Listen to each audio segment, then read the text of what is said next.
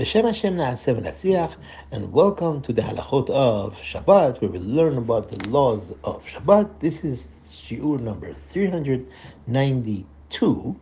We were discussing pasuk that says "V'daber davar im tashim mishavet raglecha asot chafasacha b'yom kodshi" that you should.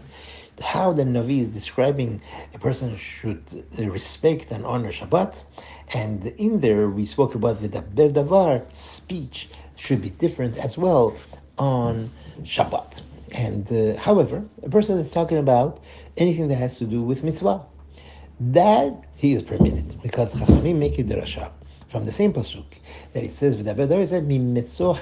This is only for a person's personal endeavors, personal profit and benefit. But something that has to do with what Hashem wants, that is permitted. That's why a person could say, tomorrow I will write a tefillin. I will buy a tefillin.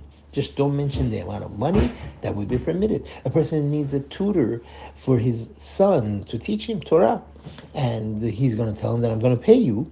He could do that, but just don't tell him the amount of money that he's going to pay. Also for shidduch, for, for his son, or for his daughter, or for someone else's son or daughter. These are all permitted, even though they're, they're, they seem to be words of chol, but they're a mitzvah.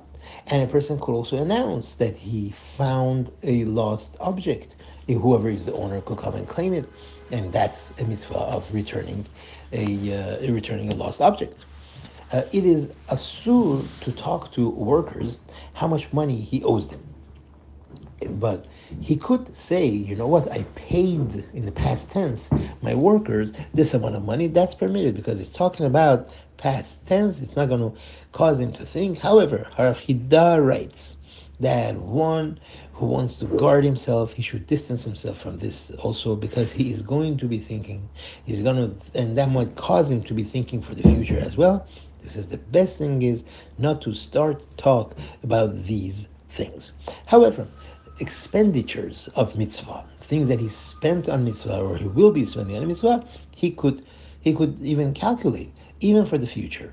Like how much is he going to have to spend for some books that he needs to write, or for gifts for his son who is studying Torah and he wants to buy him this uh, these books and so on and so forth. All these things are permitted. One who sees his friend and he sees he has something, and he wants, and he asks him, "Tell me, how much did you pay for this?" Uh, now, it, this depends. If the one who is asking he's interested to buy such a thing, you cannot tell him the price. But if he just wants to know, this is a, he's very curious to see how much this thing costs. Not that he is interested to buy. In that case, one is permitted to answer.